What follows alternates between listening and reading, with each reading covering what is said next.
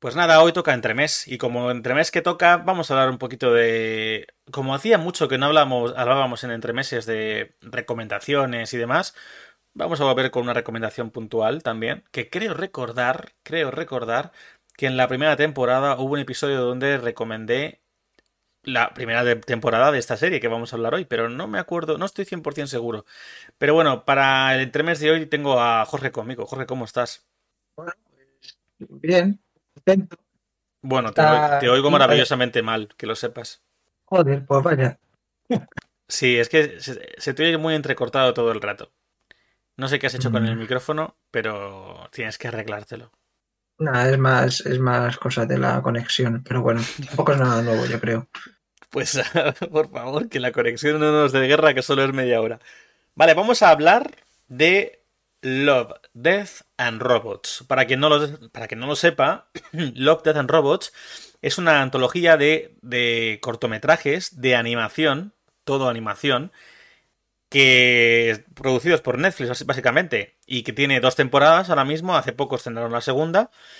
Puedes verlos de manera, de manera independiente, no hace falta que veas eh, los episodios de una manera concreta. De hecho, ahora hablaremos del tema del orden, pero Puedes verlos un poco en el orden que sea, no tienen, ningún tipo de relación entre sí, son autoconclusivos y son independientes. Muchos están dirigidos por diferentes directores y directoras, pero sobre todo em, la mayoría están escritos por el mismo tipo, Tim Miller, el cual también dirige algunos de los episodios, tanto de la primera como de la segunda. Y muchos de esos casos son adaptaciones de relatos cortos. Dicho esto, la primera temporada tiene 18 episodios y la segunda tiene 8. Jorge, tú que estás en proceso de ver la primera, ¿cómo, ¿qué te parece? Pues me están gustando mucho. A mí, sobre todo, me está llamando mucho la atención el, apartado gráfico, en eh, cómo lo están haciendo eh, las animaciones y hay algunas que, por ejemplo, son más eh, en 2D, algunas en las que han participado algunos artistas como Alberto Mielgo, que también participó en la de Spider-Man eh, Into the Spider-Verse. Y son. Es una cosa que me ha llamado mucho la atención. Que cada episodio. Eh, yo me lo pongo que directamente le doy al siguiente episodio. No sé cómo me va a venir. Y me sorprende un montón. Mm. Además, las tramas son súper son super diferentes. Hay una cosa que. Si no tienen todos los episodios, tienen la inmensa mayoría, que justamente es como el leitmotiv de, que los une a todos en sí, ¿no? Porque si no, no tendría mucha relación. Son como cortometrajes aleatorios y ya está, pero al final es un poco lo que tiene el título de la serie. Love, Death and Robots. Todo, lo hablábamos antes eh, por, privado, que todos tienen eh, dosis de amor, ya sea bien entendida o, entendida de una manera peculiar. Todos tienen dosis de muerte, en alguna de alguna forma, en algún aspecto, tratados de diferentes maneras, la verdad. Y si no muerte, pues cercanía a ella, una violencia extrema, etc. Y todos tienen robots, y si no tienen robots, tienen tecnología punta, tienen algo muy futurista, tienen... Es, es muy curioso eh, en cuanto a eso, a mí me parece una pasada. O al menos tienen una, un aspecto de ciencia ficción claro, clarísimo. Eso es que yo creo que es la base de, de como de qué tipo de historia coger. Y lo que más me llama la atención, aparte del apartado gráfico que ya he dicho, es lo de que las historias están muy bien condensadas. O sea, no hay, por lo menos de las que yo me he visto hasta ahora, no hay ninguna que diga que son siete minutos que se me han hecho eternos o cosas así que dices, hostia, mm, no sé, como más complicado. Eh, al, al ser algo más corto es como que se me queda, se me queda bien cerrado. ¿Sabes? no es eh, como, algunas veces que dices, hostia, eh, se me ha hecho pesado o esto no lo he entendido del todo o cosas así. Está todo como muy bien, muy bien cuidado en ese apartado. Hay, hay una cosa que yo en su día, en su día, eh, bueno, formándome un poco a la hora de para escribir y demás y, y cómo escribir narrativa y cómo tal. Una de las cosas que decía mm, que he leído, leí muchas veces era que a la hora de, empezar a escribir algo, que lo que más se aconsejaba era empezar con relatos cortos, ¿no? Autoconclusivos. Y que a su vez era curioso porque los relatos cortos era de lo más difícil, de lo más complicado de escribir. porque tienes que ser capaz de contar una historia corta, condensarla, que sea interesante y que, y que no paren de pasar cosas al final, porque no deja de ser un relato, ¿no? Y sobre todo tiene que haber lo típico de una evolución de alguna manera, quizá una evolución en los personajes, o que debería ser intrínseco en todos, o, o un cambio o un cambio sustancial en todo lo que ocurre alrededor en el entorno. Tiene, tiene que haber una evolución del punto A al punto B donde termina, ¿no? Quizá no hay una gran trama, subtrama, perdón, detrás, pero las partes narrativas de los relatos cortos, ergo de los cortometrajes, me parece brutal. Y cuanto más corto el cortometraje y mejor contado, más me alucina. Hay un, hay un, sin decir de qué va, vamos, más lo que pone en la sinopsis. En la segunda temporada hay un cortometraje que encima me parece una pasada, porque como decías tú antes, hay un montón de elementos de. O sea, hay, un montón, de, un montón de, de tipos de animación. Desde digital por ordenador, súper hiperrealista, que también hablaré de esto ahora, hasta 2D tradicional, hasta, bueno, locura. Pero es que hay uno en la segunda temporada, que creo que en la primera no había ninguno así, de stop motion. Es increíble. Es el cortometraje más corto que hay en la segunda temporada, no sé si también de la primera, pero es muy cortito. Y es de dos niños que el día de Navidad oyen ruido abajo y van a ver a Papá Noel, ¿no? A Santa Claus, como deja los regalos. Es una puñetera pasada ese, ese relato, o sea, ese cortometraje me ha encantado y está hecho todo en stop motion es precioso y, te deja con un cuerpo que te, la hostia. Mola muchísimo, de verdad. Este apartado no ha llegado. No sé, lo sé. Eh, podría decir de ahí, pero mm, es muy importante lo que has dicho a la hora de crear lo de las historias cortas. Porque a mí me lo han aconsejado, no he hecho ni puto caso, y ahora hay partes que digo, hostia, pues sí, a lo mejor debería de haberlo hecho o en un futuro me lo planteo empezar a hacer. ¿El qué? ¿Lo de escribir historias cortas en vez de rollo largo? Sí, empezar a hacer cosas de esas. Que también lo que has dicho de llegar de un punto a un punto, algunas historias aquí que son cortas, que es de un tipo de perdona, pero luego en verdad son 10 por los créditos. Jorge, repite toda la última frase porque se ha medio cortado toda. Okay. Eh, hay algunas. Eh, hay algunos capítulos que ponen son 13 minutos, pero en verdad son como 10 así por los créditos. Sí. Que en esa parte de 10 minutos, eh, lo que has dicho, el personaje va evolucionando, es algo que es muy complicado y también te da pie a mm, conocerte o a saber qué quieres contar, saber concretar. Y eso es algo bastante importante, porque yo me he dado cuenta de que luego al final acabas queriendo hacer cosas, pues yo qué sé, que son muy, muy pesadas o que acaban sobrando muchas tramas y cosas así. Creo que haciendo cosas con eh, quitas esos problemas al principio o sabes, aprendes a elegir qué cosas contar y cuáles no. Es que es, es, que a mí lo que me alucina es eso, que son a mí me parecen cortometrajes la inmensa mayoría que están muy bien escritos y son muy interesantes. Hay algunas, algunas excepciones un, tanto aburridas, pero, pero por lo general me alucina y sobre todo a nivel técnico. Sí que hay a nivel técnico, fíjate que hay multitud de variedad de, de, cortometrajes y de animaciones. Yo ahí no tengo nada que decir porque son increíbles todas. A nivel narrativo sí que se pueden notar algunas. Y además en los cortometrajes hay una complicación mayor porque tenemos toda la parte de escritura, toda la parte de narración de la historia que se está contando, pero también tenemos una parte de, nunca mejor dicho, de lo técnico, de, de dónde vamos a colocar esta cámara, cuál es el enfoque, cuál es tal, eh, lo que se cuenta sin, sin, sin hablar, ¿no? Sin texto. Esa mirada que, que te la hacen en animación, que, que, que, está llena de vida, tanto en digital hiperrealista como en animación tradicional dos dimensiones o como stop motion o es que es una locura es que es una locura. Es que a nivel técnico es una pasada. Hay un hay, hay un cortometraje en la primera temporada llamado Good Hunting eh, buena caza que es animación japonesa.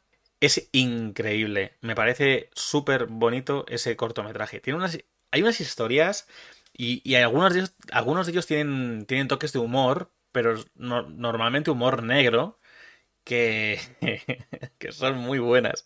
Son muy buenas. O sea, es que ah, hay un, tú no, todavía no lo has visto. Hay un cortometraje, hay, una, hay un cortometraje llamado Historias Alternativas que además te lo dice en la sinopsis. Eh, es como un rollo de realidad virtual en el que tú puedes elegir tu propia historia. ¿Te acuerdas esos, esos eh, que yo los, yo los tenía de niño, esos pequeños libritos pequeños, finos, eh, rojos de Elige tu propia aventura? Sí, soy muy fan de. Yo soy... como dos o tres ahí, soy muy fan de ellos. Yo soy muy fan. Pues este episodio narraba un poco eso, como a través de realidad virtual, quiero recordar, o de caminos alternativos, tú elegías de qué manera. de qué manera, de qué manera moría Hitler una y otra vez, según las decisiones que tomaran. Eh, te partes. Maravilloso. Coges el personaje de Hitler y le haces. Bueno, es que no quiero adelantar nada. Pero aún no.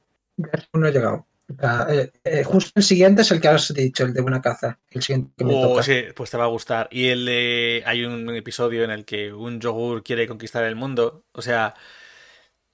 Son tramas que. Sí, lo he visto. Es que son tramas súper absurdas y al mismo tiempo son maravillosas. El de. Lo hablábamos antes por, por privado. El de la testigo es uno de esos.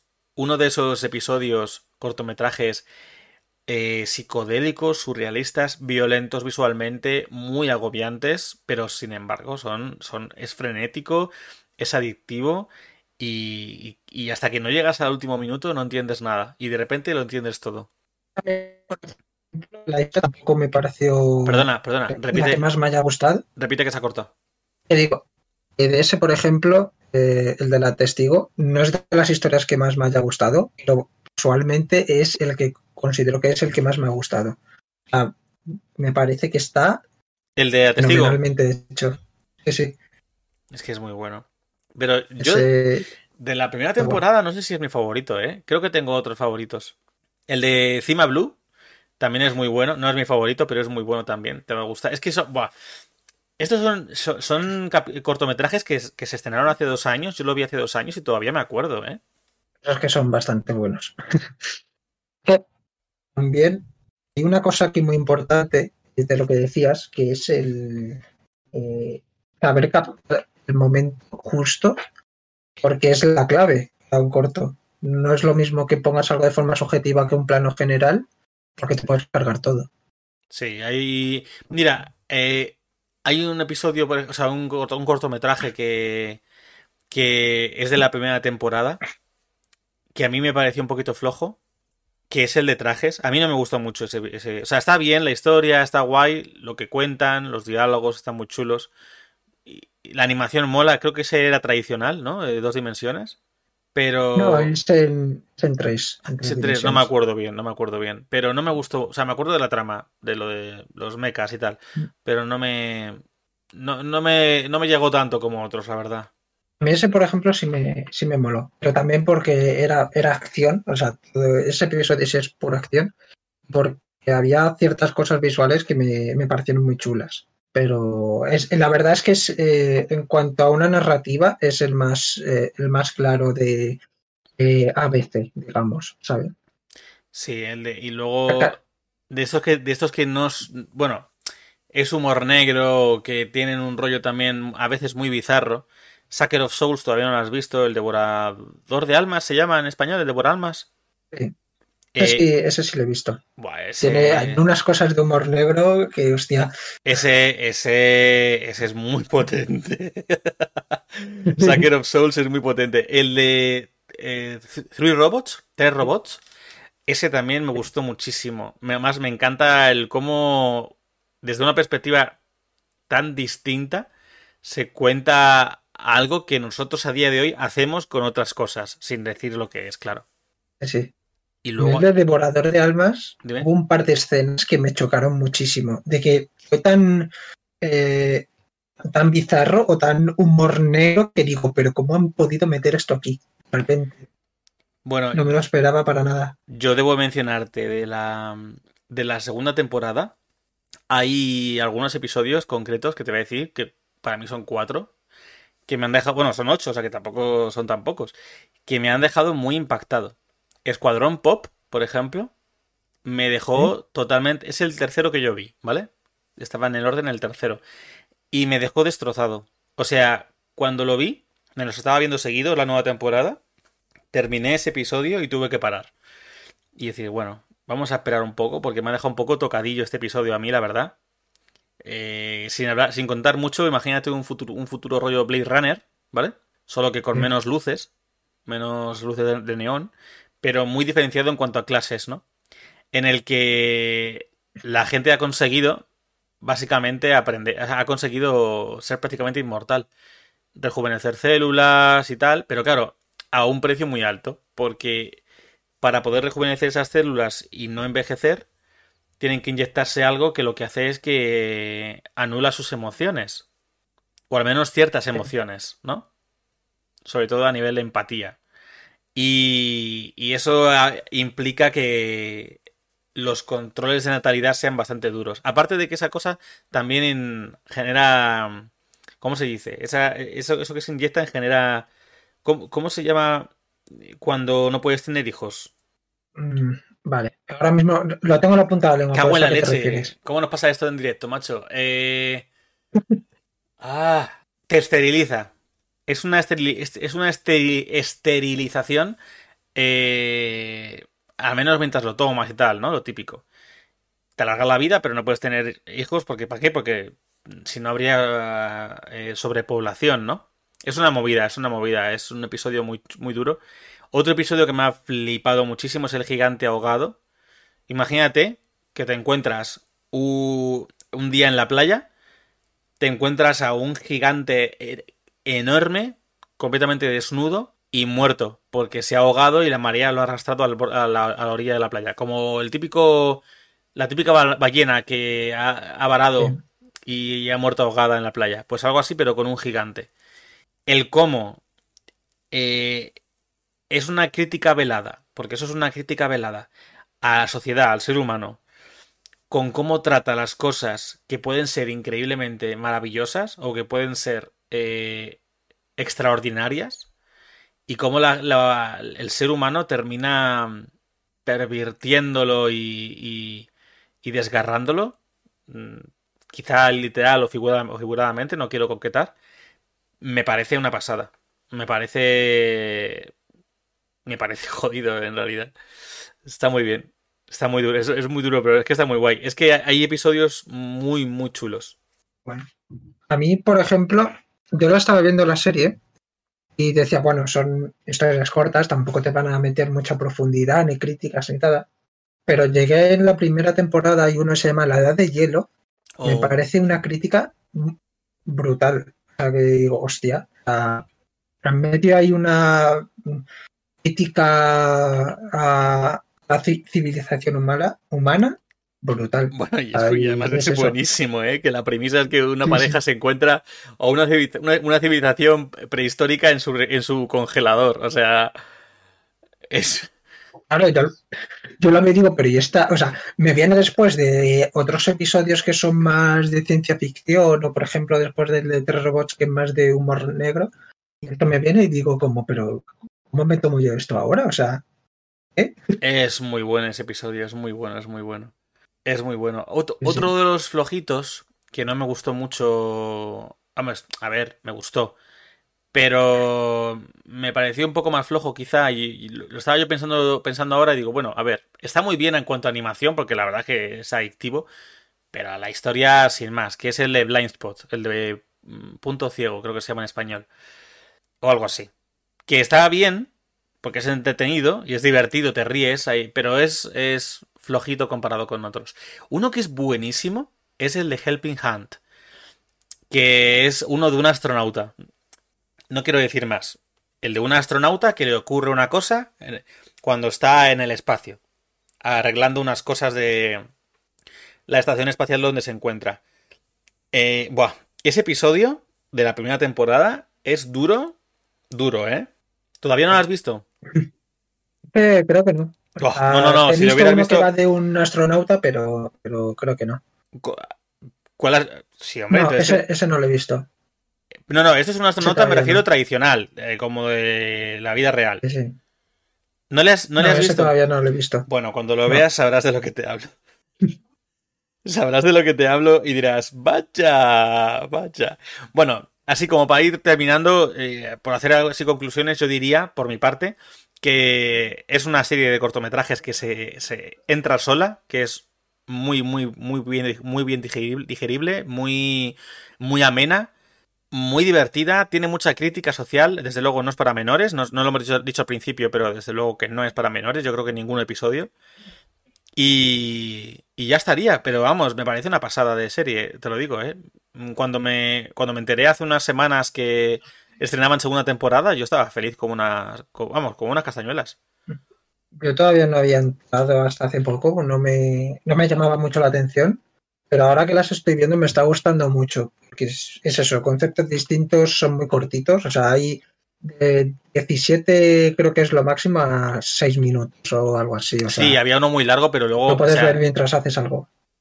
Bueno, yo. Suelen estar cortitos. Yo no, no, me pondría a hacer otra cosa. Yo me pondría a verlo. Si dices, tengo media hora del día, me pongo a ver tres o cuatro episodios y ya me pongo con, otra cosa, me pongo a leer o me pongo... ¿Sabes lo que te quiero decir? Yo no me pondría a hacer... Yo creo que, se merecen, estos episodios se merecen... Estos cortometrajes se merecen toda tu atención. Me parecen súper super guays. Los estoy viendo, porque como son como son animaciones y cortos y tal, pues digo, mira, para a mí que me puede servir mucho, si me los estoy poniendo. De, me lo pongo y lo veo. Hay otras series que a lo mejor lo tengo de fondo, pero esta sí estoy cogiendo y digo, venga, me, voy a ver un par de episodios, algún episodio. Y es eso, yo al menos me están gustando mucho. Ah, venía con eso, con expectativas de que estaba bien, pero eran autoconclusivos, así que tampoco iba a tener mucho trasfondo ni nada. Al final me están gustando mucho. Sí, sí, son muy buenos. Pues nada, yo creo que hasta aquí, porque nos estaríamos repitiendo mucho más, pero es que es una serie muy recomendable y es lo único que puedo decir. ¿Quieres añadir alguna cosa más tú? Mm, es, que, es que si nos ponemos a hablar más va a empezar a haber spoilers. Claro, es que yo estoy aguantándome para no decir spoilers y me está costando mucho, ¿eh? Vale, vale, pues hay, hay un par de cosas que yo querría decir, pero es como, mira, no puedo, porque si no... Vale, sí que, eh, sí que cuentes, eh, oyentes, si no la has visto la serie, eh, con que en muchos episodios te va a explotar la cabeza. Eso sí es importante mencionarlo. Yo en algún episodio me quedé con la boca abierta y esta segunda temporada también me ha pasado. Que por cierto, ya que lo hablábamos fuera de antena, hay gente que dice que la segunda temporada es bastante más floja que la primera.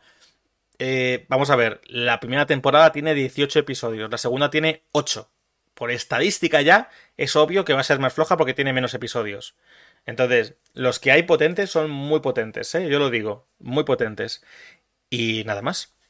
A ver, yo no, yo eso no lo pondría como justificación, porque también han tenido más tiempo, pero tampoco, tampoco veo yo, no sé, no sé yo si será de esto de que son mm, peores, digamos, o que no son tan buenos, o que la gente es que ya iba con unas expectativas muy altas. Puede ser, puede ser, porque yo creo que los creo que en conjunto eh, en la primera temporada hay mucho más relleno y hay más mediocridad, pero luego hay episodios muy potentes que, claro, te dejan la huella marcada, ¿no?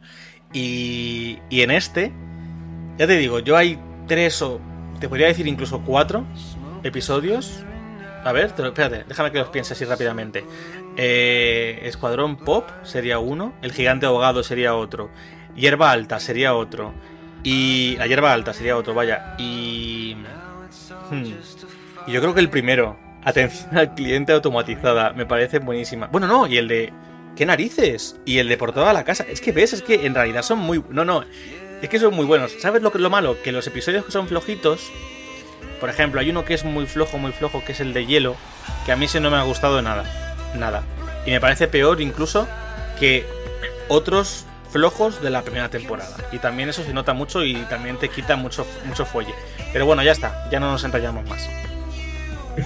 Bueno, que nada, oyente, escucha. Eh, o sea, mírate Love the Robots. Jorge, muchas gracias por pasarte por aquí hoy. Nada, a ti por invitarme. Y nos vamos a ver prontito, ¿eh? Nos vamos a ver prontito. Así que, adiós. Chao. Light is breaking through the dark that is